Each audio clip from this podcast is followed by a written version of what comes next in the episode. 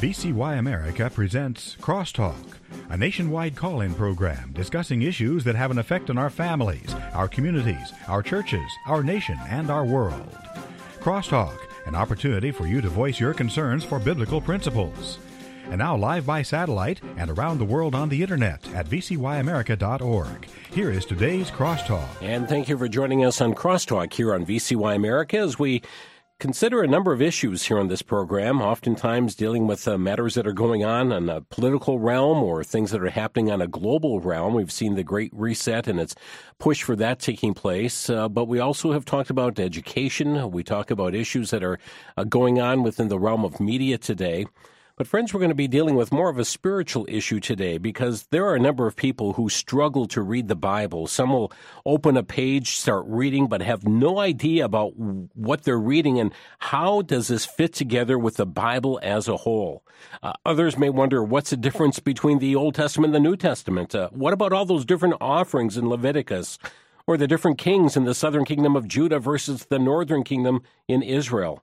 And all of these prophets in the Old Testament it's rather confusing as to who is doing what and what their message is. Have you ever felt that way?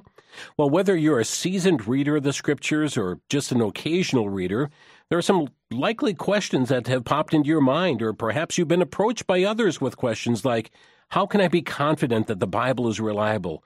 Who decided which books made the final cut? How did we ever get our Bible, anyways? And wasn't the Bible just written by a bunch of infallible people?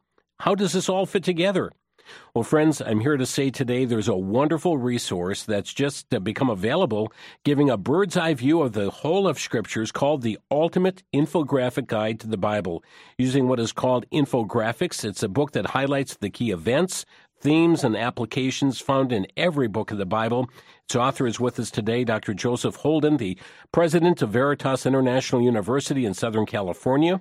He is general editor of the Harvest Handbook of Apologetics, co editor of the Harvest Handbook on Bible Lands, co editor of the Harvest Handbook of Science and Faith, associate editor of the Apologetics Study Bible for Students, and has involvement with several other books as well.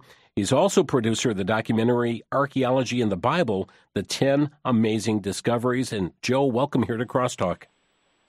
Jim, thanks for having me on. Good to be with you and your listeners today. You know, I must say I've never seen anything like this before. Uh, share with us what was the impetus to put a book like this together? Well, that's a great question because what we're seeing today across the board around the world, and actually in our nation, the United States, is we're having more and more resources come on the market, but our literacy is going down it seems like people need to understand what they're reading, get the material into their hand, and then understand it. So our impetus was to make complicated things a bit more simpler for the Bible reader. And that's why we produced the ultimate infographic book to the Bible. It has everything from the story behind the Bible, how we got our Bible, all the books of the Bible have been uh, treated in this book and it also deals with the Messiah, the future, eschatology, Bible history, and it presents it in short sound bites with attractive graphics that will help make sense and bring illumination and clarity to the scriptures when you read it. So it's a servant of the scriptures. It's not there to replace. Right, right, and and and as it's it's very much a companion. So as one reads the scriptures, this by its side to help uh, give information there. Uh, for some, this word infographic may be a term they're not familiar with. So, well, what exactly is an infographic? Well, infographic is when you use graphics such as icons and images and graphic arts to communicate the information of Scripture. So um, when you present, let's say, the book of Genesis, you uh, might use all kinds of illustrations and a lot of color art, and with along with the information that goes with that art. So you not only get the um, logical presentation or the sentence or the proposition that goes with it, you also get the graphic that illustrates it. And I think if you're like me, Jim, you always can learn from illustrations when either the minister or you're reading something that gives you a good, clear uh, illustration of what you're reading. It really does. And so, what you're doing through your illustrations are giving us this visual survey, really, of every book of the Bible. And, and seeing in this form, listeners, really helps the reader to understand. Uh, the, the book here is broken down into three parts. Uh, the first being the story behind the Bible. And this really gets down to helping the reader understand the source of the writings we know as the Holy Bible. If you would comment on this section, if you would. Oh, sure. We just wanted to make sure that our readers were understanding where the Bible came from. And each chart in this section, uh, there's under 10 charts in here, and it tells you all the way from the beginning the general facts about the Bible, like how many books are in the Bible 66 books. The oldest book written, most likely it was Job and how many different continents was it written on and and so forth so it gives you all the fast facts and then it tells you that the bible came from god it was god breathed it was inspired by God. And when we read the scriptures, it is the very words of God. We're reflecting on the mind of God about these different topics that we're reading about. And then it was canonized. That simply means we recognize what books were breathed out by God or inspired by God. We collect them and we put them into a canon of 66 books. And it goes through the process that went through mm-hmm. to get to that point transmission. It tells you about how we copied the manuscripts over the years and over the centuries to make sure we had the original um, revelation from God to its writer because the originals are lost to us. They're gone. So we have to rely on the copies. And then we talk about translation. How do we get the scriptures from one language into another, and we look at the manuscripts that support those translations. Those are handwritten copies that we rely on to reconstruct our modern Bibles today. And finally, how we can know we can trust the scriptures. Is it historically reliable? All these things form part one, and it mm-hmm. even gives you a little bonus chart there that talks about how we got our English Bible. And many read the Bible in English today, and oftentimes we don't know the process it went through to come into our lap when we read it on Sunday mornings in church. So it's a very helpful section, Jim. Indeed, it is. And how we got our English Bible, friends, you'll see a historic timeline of the translations as part of this. But just backtracking a bit, do you believe that, that we can be confident that what we read in the Bible today is exactly what God intended for us? Absolutely, without question. We have so many manuscripts today by which to reconstruct what the original document said. We have the most manuscripts of any book in the ancient world. And when I say ancient world, I'm talking 350 AD and earlier. There is not one other book from that early time period that can trump the manuscripts that we have to reconstruct the biblical New Testament. Matter of fact, you've got you've, amazing. It, it is amazing. You've got a very interesting chart on page 16 called the the tale of the tape, and a comparison of the New Testament versus uh, ancient literature, for instance, like the the the Iliad by Homer or various works by Sophocles. Many people do not doubt the writings of these men, but yet question the writings of the New Testament. Uh, tell us about the significance of that chart. Well, the chart on page 16 is amazing because I take all the uh, ancient works and I compare them to the New Testament and the support that the New Testament has versus the support that these secular ancient works have. And when you see how many copies that the New Testament has to support its reconstruction, it is over 24,000 copies in all languages. And if you want to just talk about the Greek manuscripts that support the New Testament, it's over 5,800 copies that support that. The next closest document of ancient history would be Homer's Iliad. And I think most of us are familiar with that. That has about 18 to 1900 documents that support that. And we might ask, why are the documents so important? Well, the more documents you have as manuscripts, the more confidence scholars have to reconstruct the original text. They can compare them, they can analyze them, and make sure that what we're reading today is what the original author wrote way back when. You know, this chart alone, I would believe, would be very uh, helpful for a person who's sitting on a college or university campus and they're going into a, you know their English or history or whatever class it's going to be where they want to cast doubt on the authenticity of Scripture. And just to point out the the number of manuscripts that have been found, it's rather amazing. It is so amazing. In fact, if uh, the classics department in these universities that study ancient literature were to throw out the New Testament support, they would also have to throw out the new te- the support for their secular works by which they're giving people degrees on. So you stand number 1 as a believer in Christ having the Bible, the New Testament in your hand you are head and shoulders above the rest. And I doubt if these universities would discontinue their classics department. Right. Um, and uh, so they're going to have to give uh, credence, or at least tip their hat to the scriptures, because there's nothing that trumps it. Part two of your book, and by the way, friends, we're talking with uh, Joseph Holden today, and uh, he is put together just an amazing book, The Ultimate Infographic Guide to the Bible. Uh, part two of your book is entitled The Books of the Bible. W- what's your approach with this section, a lengthy section of the book? Well, we take all 66 books of the Bible, both Old and New Testaments, and we break them down into one or two page charts. And what we like to do is give you fast facts about that particular book, when it was written, uh, who was the author, who were the kings in power during that time, and then provide an outline, and any significant features we'll pull out of the text and emphasize those in different informational sections upon the chart. So we're trying to give you the best of what that book has to offer when it, the major, I should say the best of the major, it's all the best, but it's the major parts we bring out and mm-hmm. we highlight those so it's easily consumable and you get a good understanding of each book of the Bible. That's our big goal. As a matter of fact, in the early pages of this section, yeah, you point to the four sections in the Old Testament and also those of the New Testament. And tying all eight of these sections together, you have presented a key verse to help the reader understand really the, the, the context of the scriptures. That verse is Genesis 3.15. What, what is the significance of that verse? Oh, Genesis 3:15 is what scholars call the protoevangelium. It's the first mention of the gospel. That's what that word means. And that is the theme statement of the whole Bible. That is the title of the rest of the material that follows after Genesis 3. Mm-hmm. Because it talks about the seed of the woman and the seed of the serpent, and the seed of the woman will crush the head of the seed of the serpent, but that seed of the serpent will bite the heel of the seed of the woman, and the seed of the woman, as we know, is Christ, the Messiah.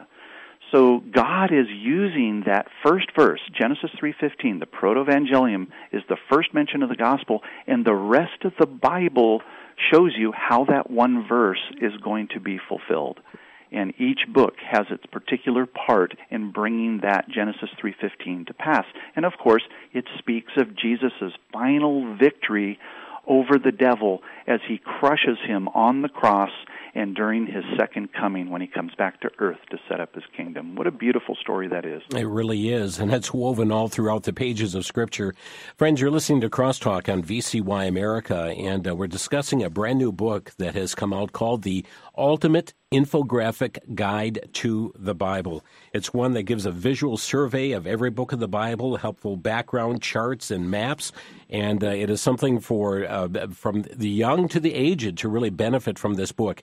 We're going to take a quick break, and uh, when we come back, we're going to uh, simply talk further about this book and some of the uh, panoramic views that come through the Old Testament, the New Testament, and uh, some of the books of the Bible. We'll comment on some of the information here as well, and also share with you how you can obtain a copy at a steep discount right now from the VCY bookstores. So stay tuned. You're listening to Crosstalk coming your way from the VCY American Network.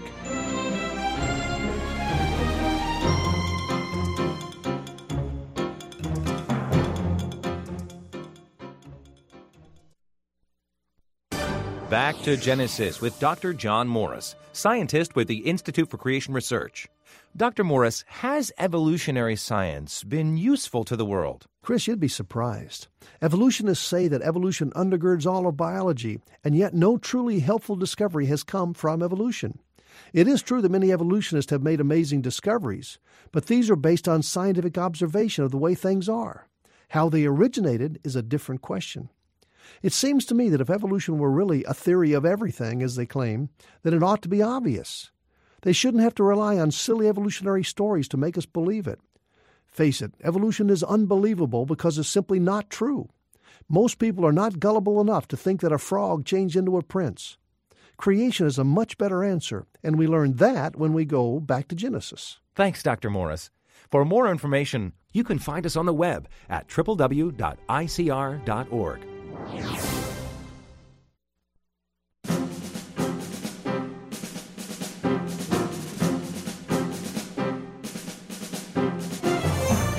tuned to Crosstalk on VCY America, and uh, we're discussing today the ultimate infographic guide to the Bible. Friends, there really is an issue today, a problem that's going on in our society today on biblical illiteracy.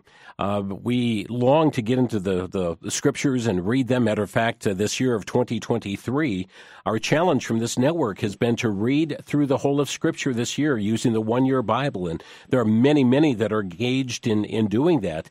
And yet, with that also needs to come understanding of what it is that we're reading. And uh, this has been a, a very helpful tool to come alongside and, and to benefit the readers of scriptures, but also is a wonderful teaching tool uh, for parent to sit down with child, grandparent with grandchildren, and as well as for our own personal enrichment as well.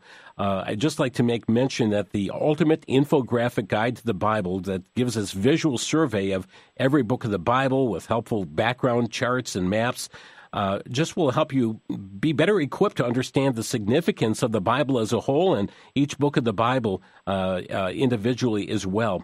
It is a hardcover book. It's 11.5 by 8.5. Uh, the regular price from the retailer came out at $26.99 plus tax and shipping. However, through this Saturday, March 4th, 2023, our VCY bookstore is offering this book at 50% off. That's just $13.49 plus any applicable tax and or shipping. It's available right now at vcy.com, vcy.com or by calling 1 722 4829. That's 1 722 4829. Uh, their goal is to get this in as many hands as possible and, and to use it as a tool to increase the literacy of, of Scripture. And and uh, I know, Joe, as, as you have witnessed and you look at the state of our nation, the state of the church today, just having a proper understanding of Scripture, how it fits from beginning to end, is so critically important. Oh, it so is so so. And you know, when you read through the um, scriptures, you find that my people perish for a lack of yes. knowledge. And we need to have that biblical knowledge so it gets into the head and it transforms down into the heart so the character can be transformed. So, very important because you can't really tell what a counterfeit looks like unless you're so familiar with the genuine. And that's why we want to know our scriptures. We want to know it from Genesis to Revelation.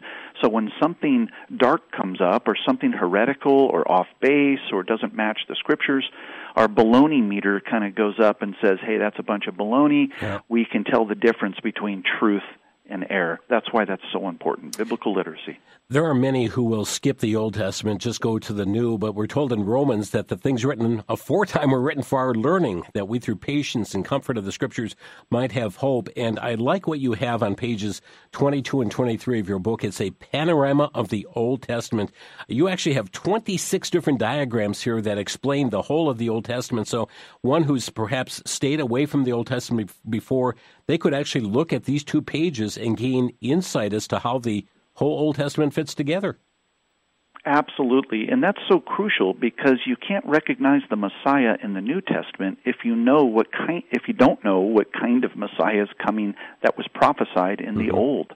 So it's very important. We start on these two pages gives you a whole panoramic look from the beginning of creation in Genesis 1:1 and it takes you through the end of the minor prophets and the prophecies of the Messiah that will come in the New Testament in the four Gospels. It's broken down in easy one sentence sound bites along with a graphic for each major section of the Old Testament and what it talks about. It is so very important that we learn the Old because we won't know what we're looking for in the New unless we do. As you went through the Bible, uh, how did you decide what to illustrate from the various books?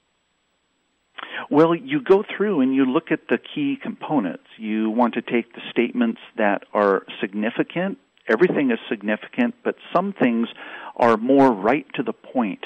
And so each book we went through, we wanted to get the major theme and we wanted to get the major subject matter and the major players in each of it and bring that forward on the pages of this infographic book.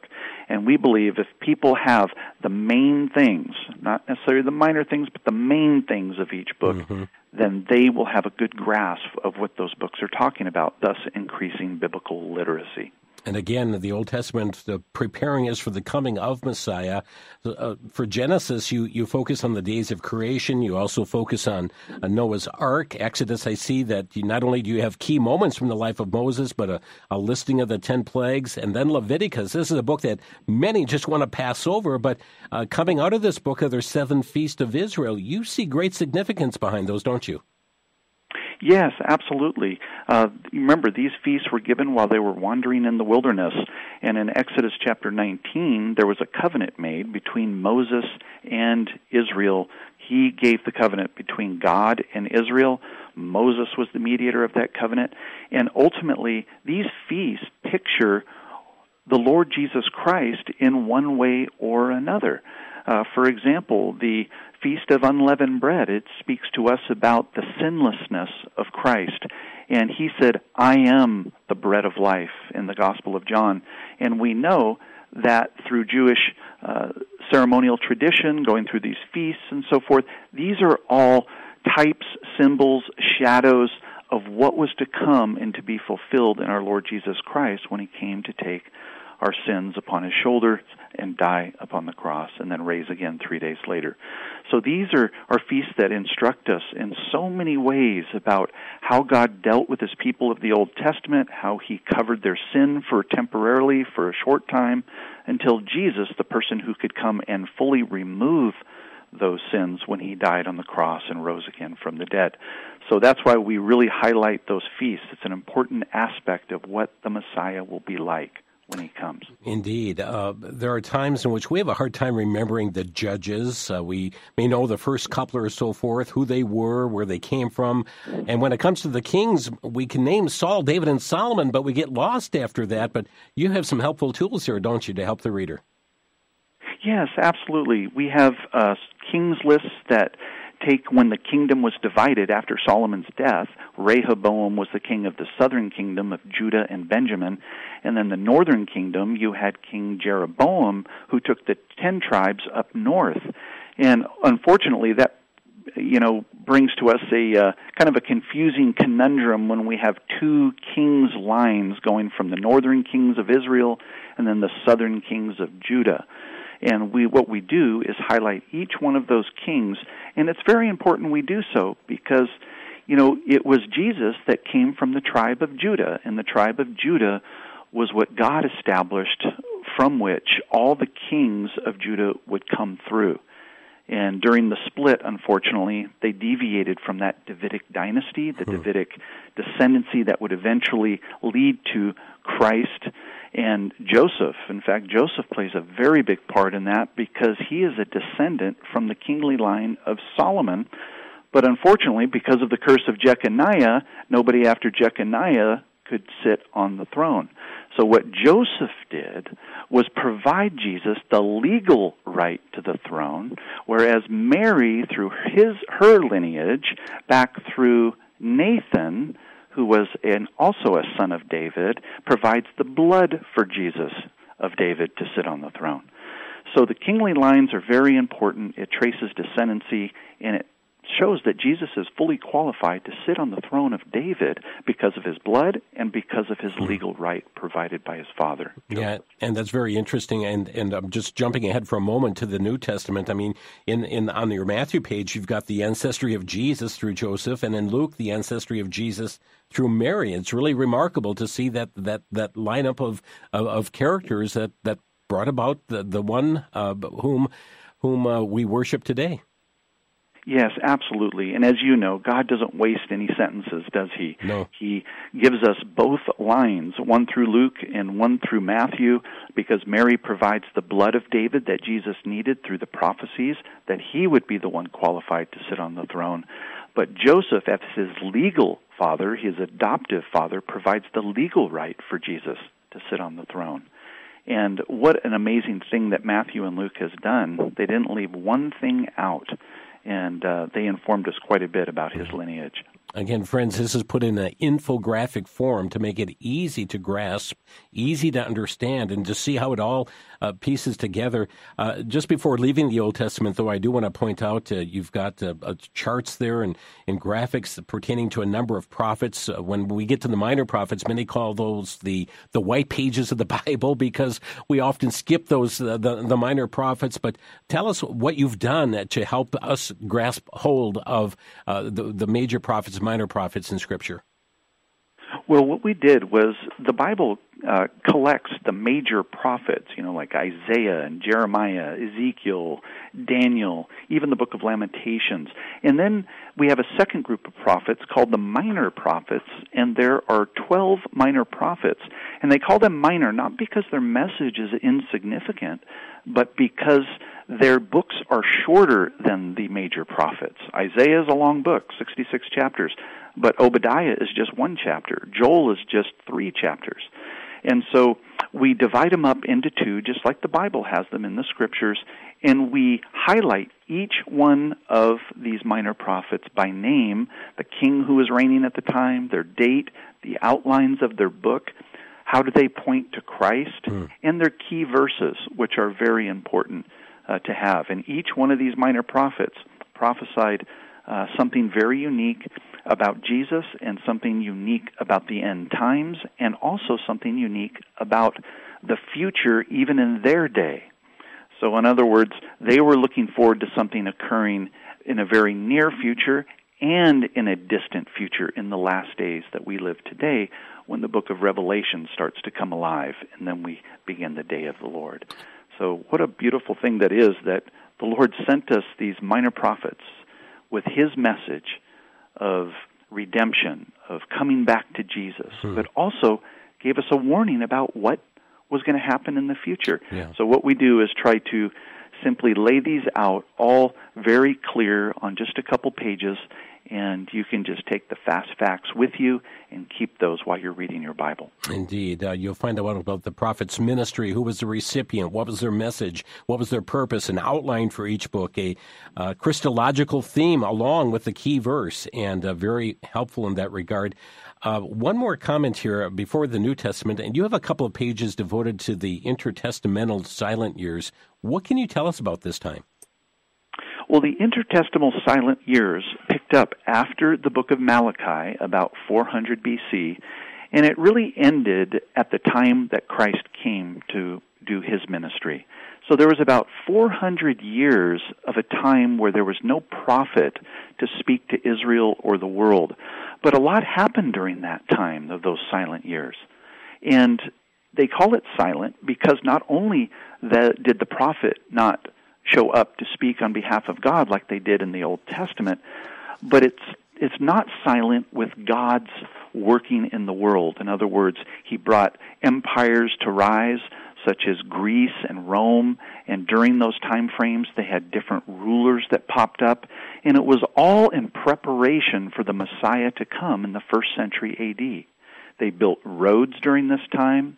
Rome had basically conquered the world the Mediterranean world at this time.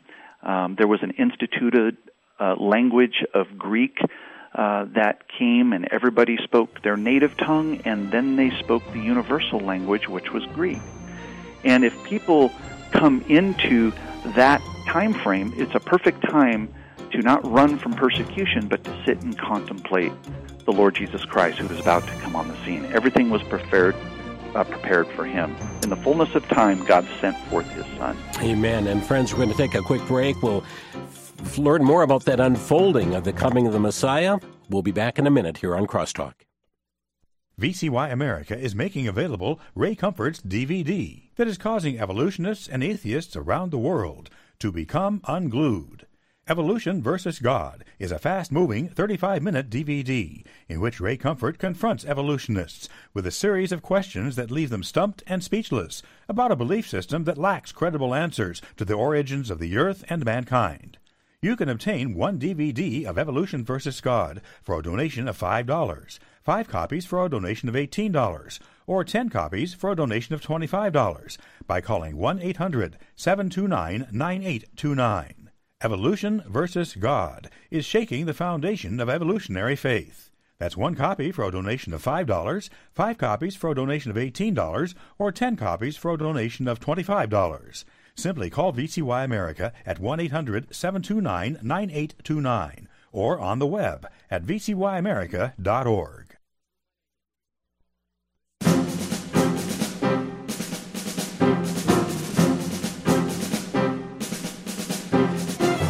tuned to Crosstalk on the VCY American Network, and with us today, Dr. Joe Holden, who has put together the infographic, the ultimate infographic guide to the Bible, and uh, really making an easy to understand graphs and charts, timelines, uh, uh, pictures, and uh, just helping to understand the, the whole of Scripture, the Old Testament, how it paves the way for the New. Uh, certainly, Genesis three fifteen being that central key verse uh, to understand the plan of salvation that God has for this this world. And we've worked our way through uh, the Old Testament and briefly through that uh, intertestament time as well. We're going to look a little bit at the New Testament. We'll also provide you some time to ask your questions on the program today. But I do want to remind you, uh, friends, that uh, our bookstore really wants to get this into your hand, and it's really about ministering to you. And so they've worked out a, an arrangement with the publisher that allows them to get this book into your hand at half off the regular price, but that does end this coming Saturday, March the 4th, 2023. Uh, this is a, a, book that a child will benefit from as well as a senior citizen. I mean, it is it is really put down at a level that it makes it uh, fun to go through, but uh, captivating through the charts and graphs and, and understanding uh, how Scripture all fits together and getting the major themes of the Bible. And uh, just a reminder, it's a hardcover, 11.5 by 8.5 book, normally $26.99, but through Saturday, the bookstore is offering its VCY bookstore $13.49 plus any applicable tax or shipping. You can go to vcy.com, vcy.com, or 1 722 4829. And Joe, at that price, I think people might be able to get several copies of it. Oh, that's for sure. I don't know of any better price that VCY. I, I mean, that's the place to get it. It's mm-hmm. uh, half price, fifty percent off, and I've seen nothing that cheap. So, friends, uh, check it out, vcy.com, or you can call the number if it's busy. Just call back a few minutes later, 1 722 4829. They are open until 6 p.m. Central Time this evening. Uh, Joey, you've got a timeline of Jesus' final hours, but what a remarkable comparison you have on how the crucifixion fulfills the Passover. It's on page 83. Oh, yeah. This is very important because, you know, as you know, the the priests during that time, the Levitical system, they were sacrificing on the very day that Christ died. And the Passover as a feast was always picturing their exodus from Egypt. They put the blood on the doorpost and the lintels, and the angel of death passed over them, thus sparing the Jewish people there. They went on their wandering, came into the land, and they continued to celebrate the Passover. But it's ironic that right on the day of Passover, on the year that Christ died, Christ was dying about the same time that the final Passover lamb was being sacrificed that afternoon. Mark says that Jesus hung on the cross from about 9 in the morning to 3 p.m. in the afternoon. And at about that time, around 3 p.m., that was about the time when they sacrificed their, their offering to the Lord for the Passover. And it was a wonderful fulfillment of what they had been practicing in the Passover feast all these centuries, all the way through, came to a fulfillment and a culmination on the day that Christ gave his life for our sins on the cross. Just an amazing, amazing story. Indeed, it is. And uh, so you'll see, friends, how the crucifixion fulfills the Passover. There's also a timeline of Jesus' final hours on on uh, earth as well before his his death, uh, burial, and uh, resurrection, the glorious resurrection. Uh, we're going to jump along to uh, the, the, pages you have on Romans, pages 86 and 87. Uh, you bring bring out some very fascinating information in these two pages. Yes, Romans, as you know, is a key doctrinal book. It has heavy theology in there, and it talks a lot about Christ, our redemption, our sanctification, the future for Israel, God, man, and government in Revelation or in Romans chapter 13. Uh, it compares Adam to Jesus. It answers the question about salvation. Who gives the salvation? Of course, it's Jesus. Why? Because we were sinners trapped. He bought us out of the slave market. How does He do it? He shows His love and He died for us on that cross. Romans 5 8 tells us. Romans 10:13 says the solution is everyone who calls upon the name of the Lord will be saved. Amen. And what a blessing that is. It's called the Romans road and then we highlight some of the Greek words in a very simple way for everybody to understand that great word redemption. Redemption. What does that word mean? It's all highlighted. You've been bought out of the slave market. That's what that means. Folks, it's wonderful. And again, that biblical truth is emphasized in this book. Um, you've got Paul's missionary journeys laid out in Acts, the, the gifts to the church in First Corinthians compared to other books, the, the Hall of Faith in Hebrews, uh, the requirements for pastors and deacons from the epistles. You emphasize Jude's emphasis on contending for the faith, and there's so much we could unpack from every one of these. But I'd like to move on to part three of your book, which is entitled Bible History, the Messiah and the Future. Tell us about that section, if you would. Well, this is an important section that tells us about archaeology and how it confirms the scriptures. Mm-hmm. There are some 100 people mentioned in scriptures that the archaeologists have either uncovered inscriptions or artifacts or stones with their names on it. Um, one such instance was Pontius Pilate. Uh, some time ago in the 1960s, Antonio Frova, an Italian archaeologist, was digging up in Caesarea and found a stone with Pontius Pilate's name on it. His job title is the prefect of Judea under the reign of Tiberius Caesar. That's exactly what the Bible tells us. But it doesn't stop there. It goes on and on about multiple people, places, events. And this tells us so importantly that the Bible is rooted in history. It's not just theoretical, it's not philosophical per se. It's rooted in real life, real geography, real history, and real people. And that's what makes this wonderful message of salvation great. It's rooted to time and space. It's something we can relate to, and it's something we can trust because we can check out the facts that surround the gospel message. And if those check out to be true, then we can give the benefit of the doubt to the gospel message, which is true. It's amazing, friends, to know the things that have been uncovered from the earth have uh, confirmed uh, the scriptures that we've held in our hands for so long. Uh, you also have a chronology on the life of Jesus, uh, uh, on the miracles he did, including where the miracle was performed, messianic prophecies of Christ's first coming, and how they were fulfilled, and what a blessed promise to us that just as those were fulfilled, that gives us confidence for his return as well, does it not? Absolute. That should boost the confidence of every believer, knowing that Christ is going to be faithful to his word. In fact, in the Psalms it says God holds his word above his very name. And name refers to nature. Because what do we look at when we try to discern or discover one's nature or character? We look at their word. We look how they talk. We see if they fulfill their promises. We see what comes out of their mouth. We hear the words that they speak. And certainly when we read the scriptures, it tells us a lot about God's nature and that He fulfills His promises. He said He'd come in the beginning, He came. He said He'll come a second time at the end of days, He will come again. And I look so forward to that great triumph when we come back with Him, Amen. the saints, with the Lord in the clouds. Amen. Amen. Friends, uh, we let's open our phone lines here today. If you have some questions, I've got some more I'll be asking, but but if you have a question you'd like to ask of our guest today, our number to crosstalk 800-733-9829. We're talking about the ultimate infographic guide to the Bible, 800-733-9829, a tremendous tool to help us understand the scriptures book by book, how it all fits together as well. Matter of fact, Joe, the last three pages of your book are what we know about hell, how to avoid hell, and what we know about heaven. This is like the conclusion to the whole matter. So, from your heart, what is the importance of this section? The importance of this section is to know that life does not stop at physical death, that we remain conscious forever.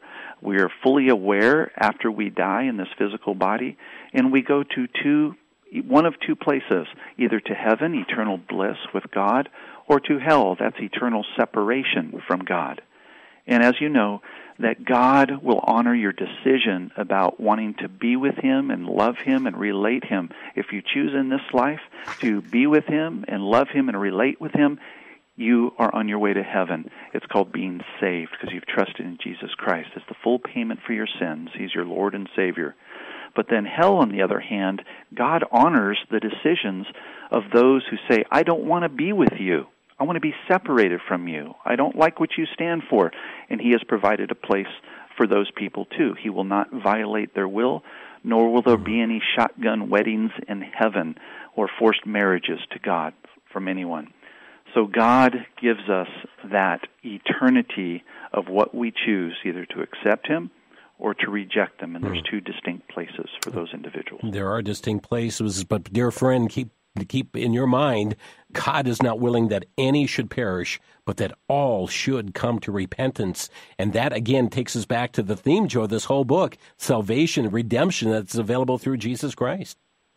That's right. It's the gospel through and through. Right. And if you want to boil down the whole book, it's to help people understand the gospel message the words that can save, that Jesus Christ died for your sins, that if we were simply to receive Christ by faith and for your own volition and appropriate Him as your Savior, He will save you. We don't pay for it, we don't work for it, we simply believe Him at His word. And He says, Whosoever calls upon the name of the Lord mm. shall be saved. Amen. And you can take them to the bank on those words. Amen. Let's begin with Gary calling from Wisconsin. Hi, Gary. You're on the air. Oh, thank you for taking my call. I got a question. The Lord's Prayer, where it says, Thy kingdom come, thy will be done in earth as in heaven, is that for the individual during this period, or is that for the world in the millennium? Oh, that's that's a great question, Gary. You know, when it says that, "Thy kingdom come, Thy will be done," that is not only for this this period, but for the next period as well both. So it's not either or, it can be both now and for eternity during the millennial 1,000 year reign of Christ. Because we always should be praying for God's will to be done on earth as it is in heaven. It's not just for the end times, but it's even now for the believer to pray that prayer and to seek God's will in everything we do and say. All right, thank you. Thank you, Gary. You're welcome. Julie is calling from Pensacola, Florida. Julie, you're on the air. Uh, yes, um, thank you for taking the call. I had when I got, first got saved, I had read a Bible where they had several different different books in the Bible. Like I remember one one book was named Susanna, maybe, or I think it was a Catholic Bible. Can you maybe explain that why there is a different Bible? Are you referring oh, like sure. to the Apocrypha? Mm-hmm. Maybe yes, yeah, I don't. I'm not sure. Great. I've been saved for like 20 plus years, but it's been okay. a while, and I, you know, life got busy. I forgot about it, but every once in a while, I do think of that and wondered why it was included in some Bibles but not in others. Thank you, Joe. That's a great. That's a great question. You know, back in Jesus' day, his Bible was called the Septuagint. It was the Greek translations of the Hebrew Scriptures. And in that Bible, they had an appendix with a bunch of apocryphal books as a part of that Bible. But those apocryphal books, those extra books as you call them, they were never quoted as scripture. They were never considered the Word of God, but they were part of the history of the Jewish nation about how they took back, you know, the temple from Antiochus Epiphanes, the Maccabean revolt, and so forth. And there are certain errors in those books. But when we come back on the other side, maybe we can finish this. Great. Thank you. We'll take a quick break here. And uh, thank you, Julie, for the call. He'll finish that response after the break. This is Crosstalk coming your way from VCY America as we're talking today about the Ultimate Infographic Guide to the Bible, a very fascinating book. It's a wonderful tool to help you understand the whole of Scripture. Back in a moment. For the Worldview Report, I'm Brannon Howse. The Bible is an amazing document. We can trust it. We have a sure word of prophecy. The Bible says that Babylon, 58 miles south of Baghdad, will become a major center for commerce for the world's merchants. But it will also be the center of world government, a Eurocentric world government. Well, not much has been going on in Babylon for some time now, but did you know there has now been a $2.6 billion contract with South Korea's Daewoo Engineering and Construction to build what is described as the Grand Faw Port. And you know what? It will be completed and in operation in 2024 and fully completed by 2025. Guess what it'll do? Shave off 25 days of shipping oil and goods through the Suez Canal to Europe. This, my friends, many are saying, will make Babylon the center of commercial commerce big time for the world. The Bible's coming true.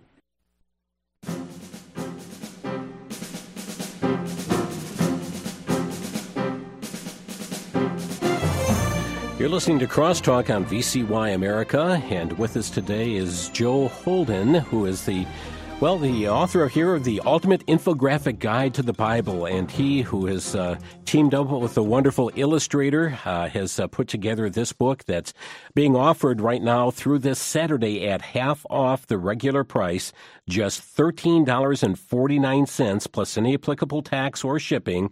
It's available right now at vcy.com, but that's only through this Saturday, or by calling 1 722 4829. 1 722 4829. And our call in number to Crosstalk today, 800 733 9829. So, Joe, just before that uh, break, Julie from Pensacola called and had some questions there pertaining to those extra books in, in, the Apocrypha and so forth. And you're just in the midst of explaining about those, so we'll have you pick up where you left off. Okay, great. Thanks, Jim. And what I was saying was that Jesus' Bible, the Septuagint, in his time, had these extra books called the Apocrypha as a part of his Bible, though they never were received as the scriptures. They were never quoted as the Word of God, but they meant a lot to the Jewish nation because it meant a lot because of the part of their history that was involved in those books. But in the in the New Testament, you find that they are no more apocrypha here, but that the Catholic Church has actually adopted them as what they call the deuterocanonical scriptures. That means the secondary text or the secondary canon of scripture, if you will. They took 11 of those 14 books and included it into their Catholic Bibles. So that's probably what you're seeing in that regard, but it was never quoted as scripture, nor was it considered scripture by Jesus. And really, that harkens back to your comments earlier about the canon. You've got a, a chart and information pertaining to that in, in this book as well.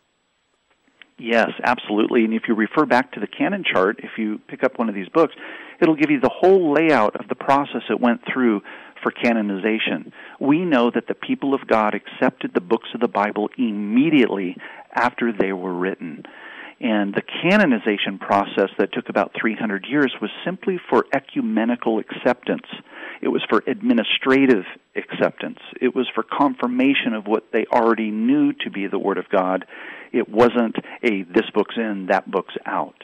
And a lot of people have a uh, misconception of that, Jim, on that. But the charts that we have in the book will clearly outline the differences and the process it went through. Let's go to Armour, South Dakota. We have Ronald calling. Hi, Ronald. You're on the air. Hi, I Julie, your answers for Julie answered my questions about the apocrypha. Okay. I really appreciate your ministry and your guests today. Thank you. Great, thank you for the call. And uh, Jay in Reno, Nevada, you're on the air. Hi, sir. Um, two, just two um, quick. Um, when Jesus was on the cross and he was trying to lift him uh, himself up, you know, his heels were digging into the wood, and I and always interpreted that as uh, the serpent bruising his heel. And the other comment is um, when Jesus was saying Eli, Eli. I mean, he actually says E L I twice, and and, and I I didn't get which gospel. It's either one or one or more. Why have you forsaken me? I always thought maybe uh, Jesus was talking to the Father and the Holy Spirit because Eli is dual, too. El is singular and Elohim is plural, three or more. So just a couple comments there. Okay. Uh, your thoughts on what Jay just said there, Joe?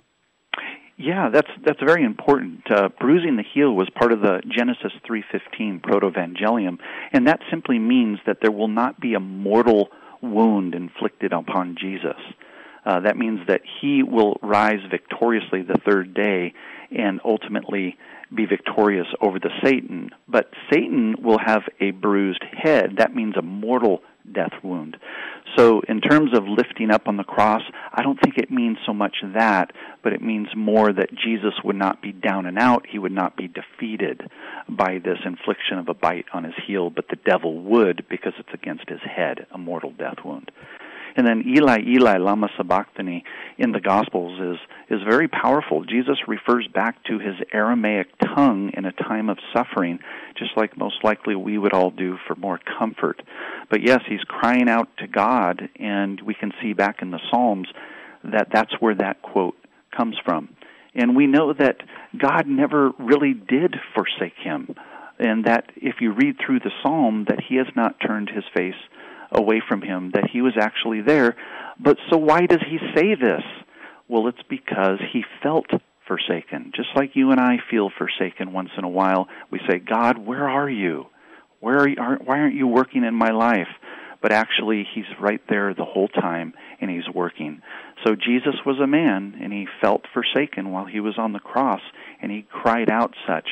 But the text from where it comes from in Psalms, fills in the details that he wasn't actually forsaken by the Lord. He was there the whole time. Indeed, and uh, certainly he he bore our sin, and uh, and. Uh, what, what a tremendous gift this was, dying for our sin on the, the cross. And friends, we say burdens are lifted at Calvary. It's uh, certainly that uh, guilt of sin uh, that Jesus cried out those words, It is finished. Finished that redemptive work that God called him to do.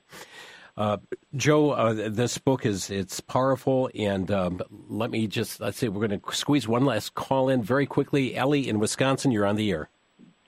Hi, I would like to clarify a little more on Eli, Eli, Mama Sabachthani. Okay, tell you what, uh, because we're down to 60 seconds, we don't have time for a comment on that, plus our response from our guests. So I apologize.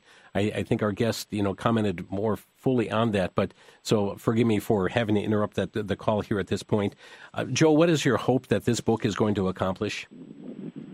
Biblical literacy. We want people to grow in their knowledge of the Lord Jesus Christ and the knowledge of the Scriptures because we know that God transforms people through the Scriptures, their thinking, their heart. John 17:17 says, "Thy word is truth.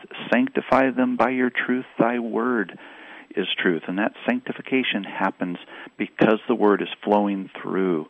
Faith comes by hearing, hearing by the word of God, Paul said in Romans and that's so and so important. And this book hopefully leads the believer into more Bible reading and mm-hmm. literacy. Can this book be used evangelistically?